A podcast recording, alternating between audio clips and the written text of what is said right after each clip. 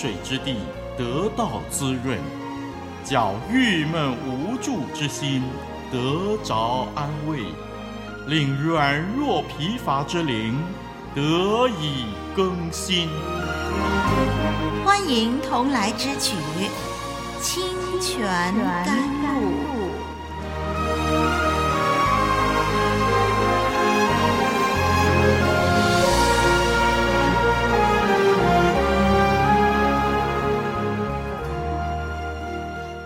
上的朋友，收音机旁的弟兄姐妹，我们又交流了。我是丽文。今天这一集节目呢，我们要从《创世纪》这卷书研究雅各生命中的转捩点，那就是在回迦南地的途中与神摔跤的事迹。这是一件对雅各、对日后的全体以色列民来说都非常重要的事。过去我们已经谈了一部分。今天呢，让我们来研究这件事的最后一部分，取自《创世纪》三十二章二十九到三十二节。我们打开圣经《创世纪》三十二章二十九到三十二节。二十九节说：“雅各问他说，请将你的名告诉我。”那人说：“何必问我的名？”于是，在那里给雅各祝福。雅各便给那地方起名叫皮努伊勒，意思说：“我面对面见了神，我的性命仍得保全。”日头刚出来的时候，雅各经过皮努伊勒，他的大腿就瘸了。故此，以色列人不吃大腿窝的筋，直到今日，因为那人摸了雅各大腿窝的筋。好，我们读到这儿，我们看第二十九节。第二十九节，那雅各呢就问这位神秘人物说：“到底他是谁呀？”雅各在夜间跟他较力的时候呢，因为他的大腿窝呢被摸了一把，于是腿就瘸了。再加上对方呢为雅各改名字啊，雅各心里头其实已经有七八分的把握，知道对方身份非凡，所以这位人物呢他就没有直接的说出自己的名字。因为雅各早已心里有数，的确，雅各已经察觉出他有完全的能力，并且说话呢带着权柄。另外一方面呢，这位神秘人物他不愿意雅各随意动用他的名字，因为神的名字呢不是让人随要随有或者随便呼叫的。好，那么。在第三十节呢，我们就看见说雅各啊，他就给那个地方呢起名叫皮努伊勒。皮努伊勒在哪儿呢？或许是在雅伯河的岸边吧，在疏割以东大概七公里，现代的哈艾谢吉耶费丘吧。其实准确的位置不详。我们看见雅各应该很高兴。这位很特别的人来造访，他可能也想起啊、他的这个祖父啊，亚伯兰也曾经这样的遇见这位特别的人物。罗德呢，也曾经在夜间呢接待几个访客，并且在太阳升起的时候呢获救。显然呢，像这样呢以人的样式出现的这种的造访呢。代表耶和华在创世纪里头显现的方式之一。我们看第三十节的雅各呢，他为那个地方起名叫皮努伊勒的时候呢，他说：“因为他面对面见了神，性命仍得保全。”是的，因为他知道原来他所遇见的是神，这个冲击呢是非常大的。那我们知道，呃，在古时候，他们都相信呢，面见神的时候是没有人能够存活的啊。这个在创世纪四十八章十六节，出埃及记十九章二十一节，还有出埃及记的二十四章第十节，以及士师记第六章十一节和二十二节，还有士师记的十三章。这一段的经文呢，呃，都是有提到这样类似的事情，就是面见神的时候，无人能存活的事。那么，这位神秘人物出现在雅各的面前，却保证了雅各的安全啊，保证了雅各的得救。我们看见神呢，比雅各想象的还要近，所以雅各呢，真是受宠若惊。他惊呼：“我面对面见了神，性命仍得保全。”这个对雅各个人来说，它的意义就是呢，第一，面对面见过神了，那么他现在就不怕以扫喽。神已经出现了。神的保护，神的应许肯定是能够兑现的。第二方面呢，这里说面对面遇见神啊，他其实不是用眼睛真的看到那个不可看见的神，而是他经历到神。那么他这种的经历呢，这种的相遇啊，是非常可怕，可是也非常的亲切的。第三个意义对他来说就是。他见到神的面，可是他的性命却仍得保全，就证明了神一定会救他脱离接下来要面对的以扫了。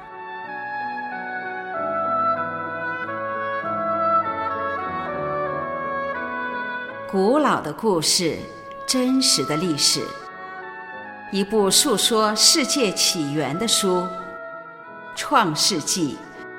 追源溯本，借古喻今。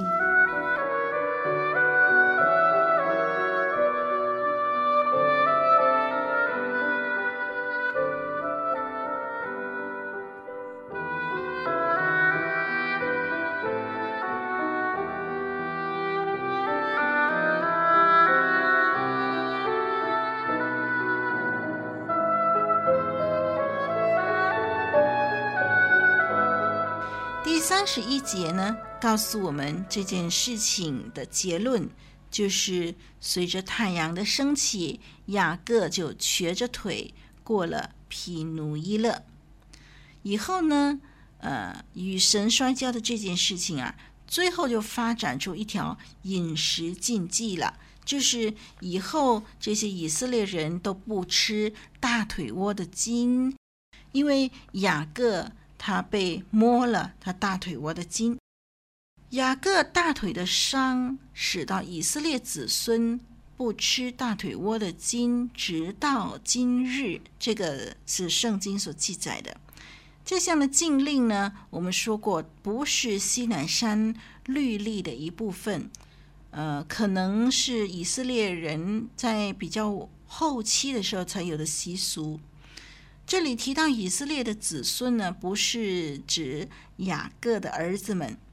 这里说到以色列的子孙呢，可能是暗示这个习俗是属于后期，就是西乃时期的。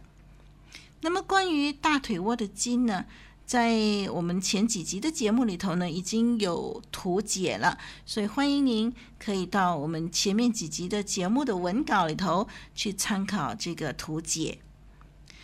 我们看见这个不吃大腿窝的筋这个禁令，还有这个民族的名字以色列，以及这个地方的名字皮努伊勒，这三件事情，三个东西。都是在这个特别的夜晚，雅各与神的使者摔跤的这个特别的夜晚呢，啊，这三件事情是一个永恒的纪念，就是禁令饮食的禁令，以及啊以色列这个名字，还有皮努伊勒这个名字，我们可以来做一些比较有趣的思考，就是雅各成为以色列的特殊意义。在于他性格上的炼净，毗努耶勒是标志着雅各生命中更高层次的元素呢，胜过了低的元素。我们看见这个他们彼此较力摔跤的结果，是一个正反合的吊诡 （paradox）。怎么说呢？你看啊。这个好像这个摔跤的胜利者雅各，一个胜利者为什么会求那个失败的来给自己祝福呢？哎，这个是一个吊诡。然后他得到祝福，可是他的大腿窝脱臼瘸了。这个到底啊，雅各是胜了还是败了呢？这个是很有趣的吊诡，我们可以思考一下。总之呢，这件事情看来好像雅各胜了，实际上他好像又打败了。这个打败了的这个神秘人物，好像是打败了，实际上他以一个胜利者的姿态呢，给雅各改名，给雅各祝福。嗯，总之他的属灵意义呢，就是我们要好好的去思想的。这件事情让我们想到，雅各他因为有罪，所以他惧怕他的哥哥。以后呢，他却遇上了神，这位神成为他的这个对手。啊，这位神在他遇上哥哥之前呢，跟他摔跤，破坏他的力量，就是他瘸了。现在他要面对他哥哥的时候啊，性命难保啊！再加上他瘸了，那岂不是更糟糕吗？岂不是要是等一下遇到这个姨嫂要追杀他的时候，他怎么逃命呢？所以，我们看见情况好像越来越糟糕。神跟他摔跤的时候，触摸他最强大有力的部分，使到他那个觉得自己最强大有力的部分，忽然间呢、啊。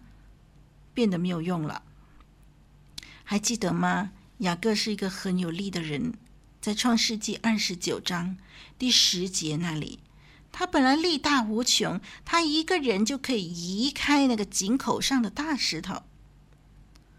所以我们看见现在呢，他所仗赖的这些的天然的肉体上的这些的力气呢，都没有了。他一向的这个自信都没有了。他面对一个更大的困难在前面的时候，需要这一切啊、给他信心的时候，反而这些呢，在一下子就失去了。一向来他也是靠他自己的努力，他总觉得靠他自己的挣扎努力，他就能够成功。可是现在他什么都没有办法依靠了。然后他面对神，他看见。挣扎是没有用的，得到神的祝福才是必胜之道。他知道他自己没办法面对前面的以扫，所以他要求神祝福他。当神祝福他的时候啊，他就发现，哎，他有信心面对前面的危险了，因为前面的危险似乎已经消失了。弟兄姐妹、听众朋友，我们从这件事情学习到什么呢？首先，第一，我们看见日后的以色列国的得胜，他们要得胜，不像一般的国家靠呃这个力量强大来茁壮，他们呢是靠神的祝福的能力，神的祝福出于神的恩典和主权。神的恩典与主权，要祝福谁就祝福谁，不是靠蛮力和诡诈。这是对以色列人的一个很非常重要的教训。然后呢，我们看到第二点，我们看见雅各大腿被摸了一把，他瘸了。我们看见神呢、有时候他需要去破坏人天然的力量。才能够让人学到真正的信心。有时候我们自己还有一点的资源，我们自己还有一点本事，我们没有完全真正来信靠这位神，我们其实还仗赖自己的挣扎。所以有的时候神要把这些都拿掉，让我们真的是一无所有，完完全全降服在神的面前。然后我们来依靠他的时候，我们就看见神如何来带领我们。经过一关又一关，所以我们看见人没有办法学习信心的功课的时候，有时候我们要面对一个呃神夺去我们手中的一切来操练我们。第三呢，我们的生活应用让我们学习到，如果我们想完成神要我们做的事情，那我们必须凭着对他的信心，而不是靠我们肉体的力量来完成。先除去自己妄自尊大的自信。好，那么关于与神摔跤的这件事情，其实还有很多很丰富的属灵的功课。以后有机会，我们再继续研究。下一次的节目呢，我们就要研究新的段落了。好，期待您守在我们的网站上面收听我们的节目。愿神祝福你，我是丽文，再会。